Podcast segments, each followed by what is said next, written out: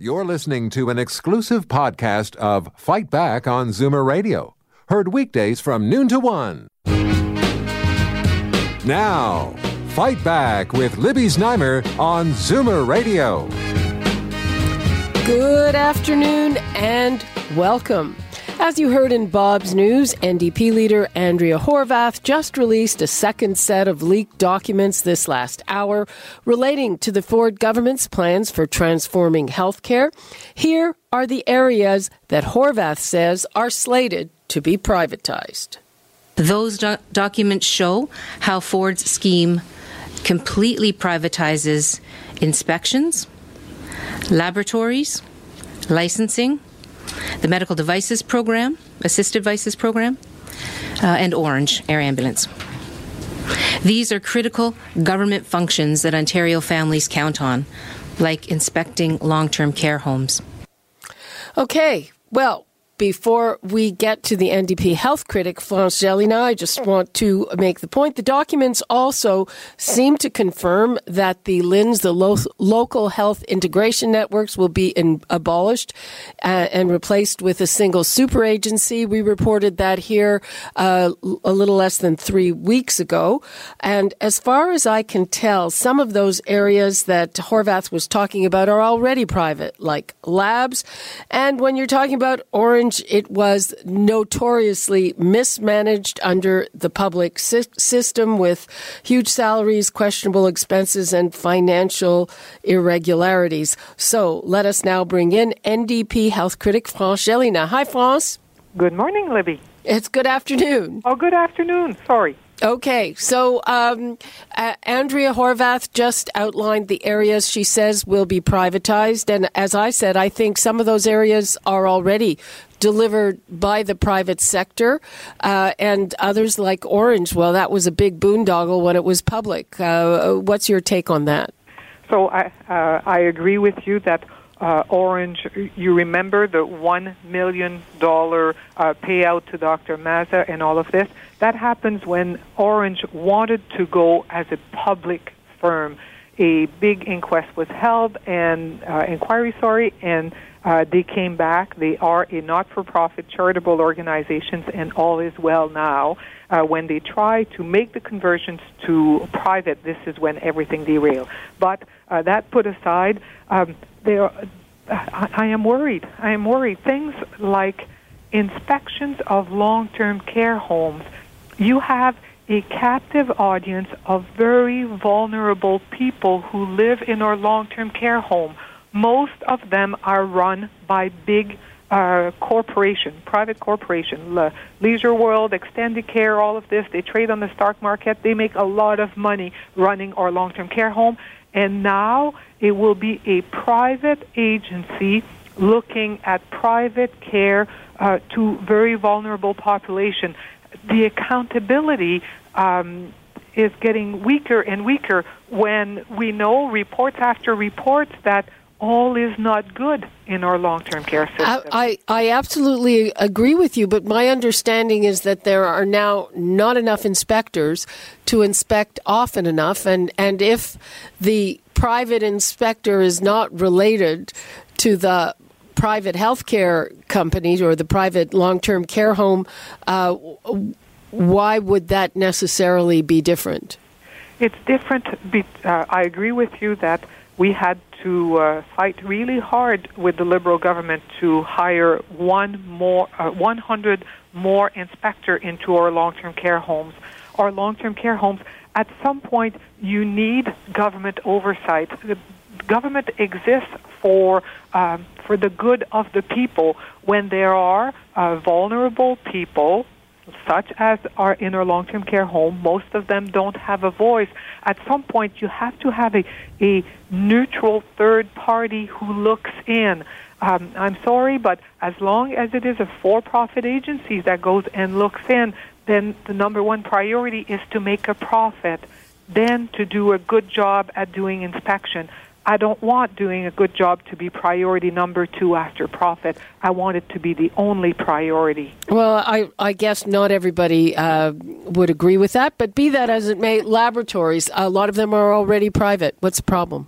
uh, yes, lots of them are private, but we do have one big uh, not-for-profit uh, public uh, lab, and it is uh, the labs that are run by all of our public health units, and they are the one who prevents uh, outbreaks. They are the one who uh, keeps an eye out as to how many community-acquired pneumonia is happening in different parts of our province, etc. They are there to do a role to keep us safe.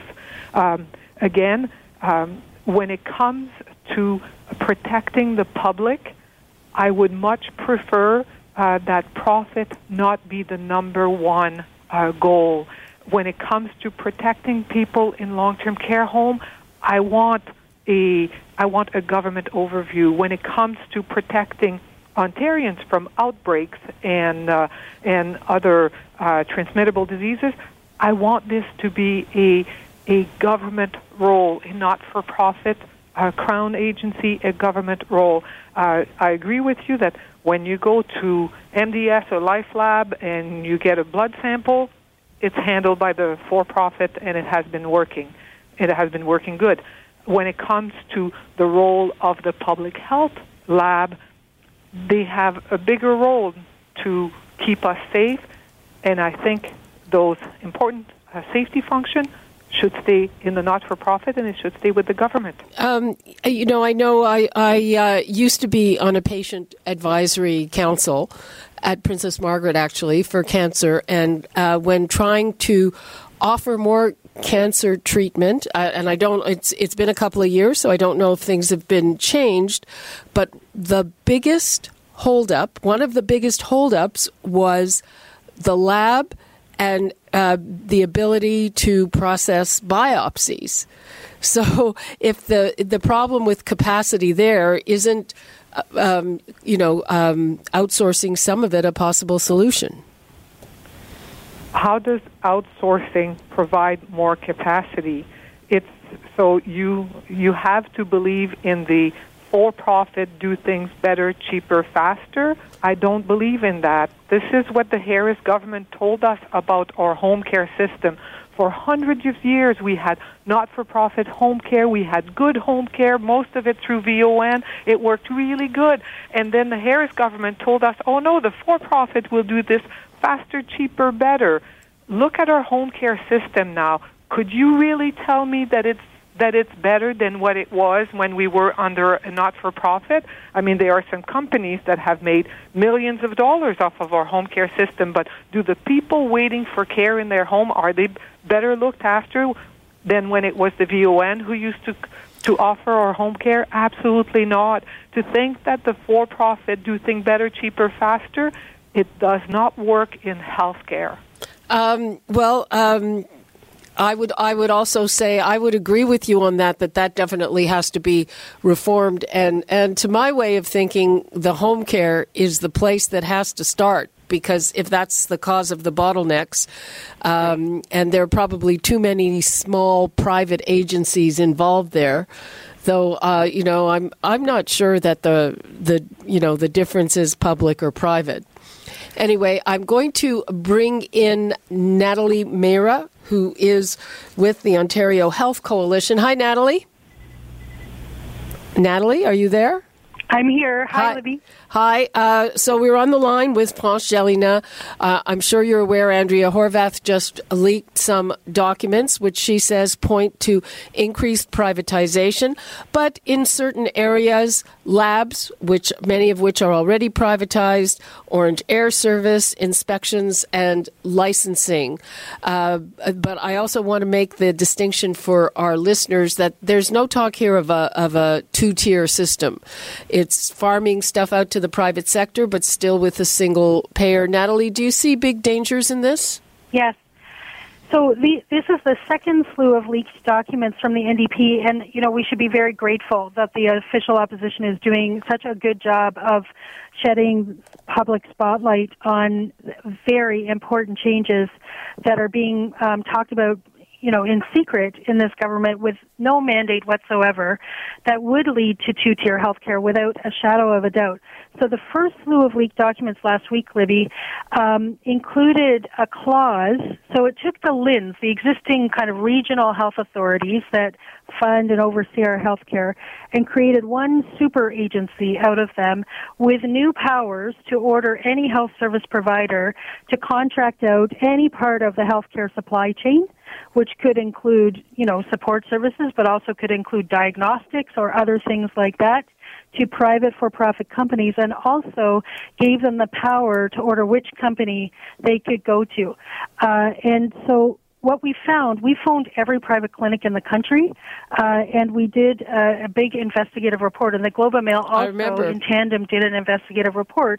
And what we found was that the vast majority of the for-profit clinics extra billed patients for their health care. And we even see that in Ontario, where, you know, private cataract clinics, even though we've paid for those surgeries through our taxes, they should be covered for free. That's what public Medicare is. Those are people's rights under public Medicare. The clinics bill well, the, the, the claim and they is, bill patients on top of that. Well, the the claim is with the the cataracts is that the, a certain type of lens is covered under the public system, and if you want to upgrade, you have to pay more. In addition to the lens, though, they're charging $200 per patient for medically unnecessary eye measurement tests. So the OHIP covered eye measurement tests are perfectly good. They show, you know, according to the studies, they show actual proof that they work. The uh, the other ones are untested. The studies do not show medical efficacy, but patients are being manipulated into paying extra hundreds of dollars because it makes more money for the surgeons. In addition, uh, a number of the surgeons are charging for the cataract surgery itself, $2,000 an eye for the surgery itself, and they're manipulating patients into buying unnecessary things like lenses and extra eye tests and so on. So it's both, Libby. And you know, we found that in the majority of clinics across the country, and we also found a number of the clinics double billed. They bill OHIP and they bill the patient too. Isn't that illegal for the same procedure? Isn't that illegal? It should be, but they're is but it? They're doing Because it. is that illegal? It's illegal to violate the Canada Health Act and charge a patient for medically necessary service. Uh, but they're doing it anyways. Well, th- so when people say you can bring in private clinics and not have two-tier Medicare, we say, well, the evidence. You know, we've done this twice, three times over ten years and the evidence is that the majority of the private clinics break the law and charge patients illegally extra user fees in the hundreds or thousands of dollars. And most of these patients are seniors. They're on fixed incomes. And they, you know, that money, that's a hardship for them that they ought not to face. They already paid for health care in their taxes, and it should be there for them. Uh, isn't that an enforcement issue, France? Uh, partly, but it's also a, an issue of um, of access. So um, I I know lots of ophthalmologists who have private clinic, and if you go to their private clinic, they prefer to use this lens, and they charge you three hundred to five hundred dollars per eye. But they also do surge cataract surgery in the hospital, and when they are in the hospital, they are quite satisfied to use the lens that is there, um, and, and and the list goes on and on. Um, hospitals do thousands of colonoscopy every day. If you have a colonoscopy in a private clinic, you go to the hospital, it's always free. You go to a private clinic, and all of a sudden, it would be good for you to talk to the nutritionist before you have your colonoscopy, and it's 80 bucks. So there's always a gray zone, gray area. Sometimes it's not gray to me at all when they've actually had to pay for, for the procedure that they shouldn't have. But as um, Mrs. Mehra said, a lot of them are older people who this relation, this power relationship between themselves and the specialist that they that they depend on makes it almost impossible for them to ever press charges, to ever uh, go, move forward. They come to see me and say, France, I don't have the $500 for my other eye, but I really need it. I need to continue to drive, and I need. And all I say is, go to the hospital. It will be free. And then they say, really? Yeah, you can have the same ophthalmologist, same surgeon do the same surgery free in the hospital, but it's 500 bucks if you go to his office.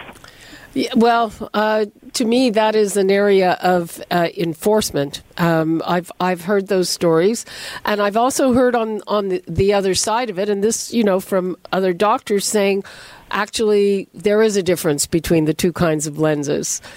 Um, uh, but uh, getting to the crux of it, Natalie, do you see any? Do you believe the Ford government that there's not going to be any two-tier health?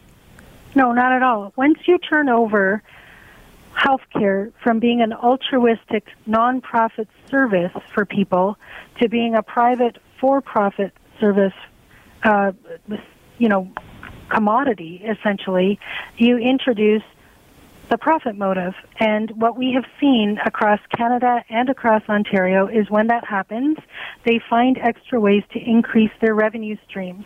And that comes from extra billing of patients drives up costs. It takes scarce resources out of our local public hospitals to the private clinics that take only the lightest, easiest care patients, people who aren't going to code on the operating room table, people who can walk in and walk out. These are the profitable patients. They leave the heavier care patients behind in the public hospitals with less resources to provide for them. It is it's bad. It's a bad way to organize your health system, and it leads to new user fees, and it leads to two-tier healthcare, and we can prove that. I mean, we've seen it. And while it may be a question of enforcement theoretically, in reality, no government in Canada has been able to stop the private clinics from extra billing. So in practice, nobody has been able to stop them. They break the law, and then they challenge governments to stop them. And when governments try to stop them, as in BC, they bring court challenges to try and bring down the laws that protect single tier Medicare in Canada, which is what's happening right now in BC. These are not good players in the healthcare system. They're not an add-on. They're a takeaway from public health care. And if we want to improve public health care, then we need to improve capacity in the public health care system, in our local public hospitals, in our local long-term care, public nonprofit long-term care to improve access to care for people. It's, you know, and it's been proven for now decades that for every unit of investment in the public system, we get more capacity than in the private system because it costs more. Okay. For example, those cataracts thousand dollars regularly, you know, around Brand, uh, around uh, Brantford, Oakville, Mississauga for cataract surgery in the private clinic, five hundred and fifty dollars in the public system. An MRI is two hundred and eighty dollars in the public system, paid by our taxes. In private clinics, it's regularly a thousand dollars for the same MRI. Like, why would we have people paying five times the cost for services Okay. in order to pay for people's profits? Doesn't Okay, make we've got to, we've got to take a couple of calls. Let's hear from Bill in Toronto. Hi, Bill. Hi. You know, I, I think I've heard both of your guests say free, the term free. There's nothing free in healthcare, okay? And um, my mother was in uh, in a home. She was very well taken care of. Um, I have nothing to complain about. My medical system is really good, except you know you got to get through the door of the emergency, and I don't see what's wrong with with profit. You know, I own stocks in some of these companies that actually make money from it. Uh, I don't get it. Like, w- we need competition. We need to stir this thing up. And if this is the best the NDP can deliver, it's a sad state of affairs for politics in Canada. Okay, uh, let's hear from Tim in Brampton. Hi, Tim. Hi. I'm tired of hearing this statement, not for profit. You can run at a loss, you can run at a profit. If you're going to run what you people refer to as not for profit, it means somebody sits down at the beginning of a year and says, we'll do 100 of these, and 200 of those, and 400 of those, and when we reach that limit, that's it, because there's no more money. Now, either start saying what you're doing and restricting operations in order to do them and stay on budget, or admit that sometimes you have to have flexibility, and if you're, you're going to run flexibility, you have to overstaff and you have to struggle to make a next more money than you need. Okay, Okay. Tim. Thanks for that. Thank you. Okay, uh, we are out of time on this one. I'm sure the story will continue. We're waiting for a response from the health minister, Christine Elliott. And in the meantime, thank you so much to France Gélinas, the NDP health critic, and to Natalie Mehra with the Ontario Health Coalition. Thanks, guys. Anytime, anytime. Thank you both. You're listening to an exclusive podcast of Fight Back on Zoomer Radio, heard weekdays from noon to one.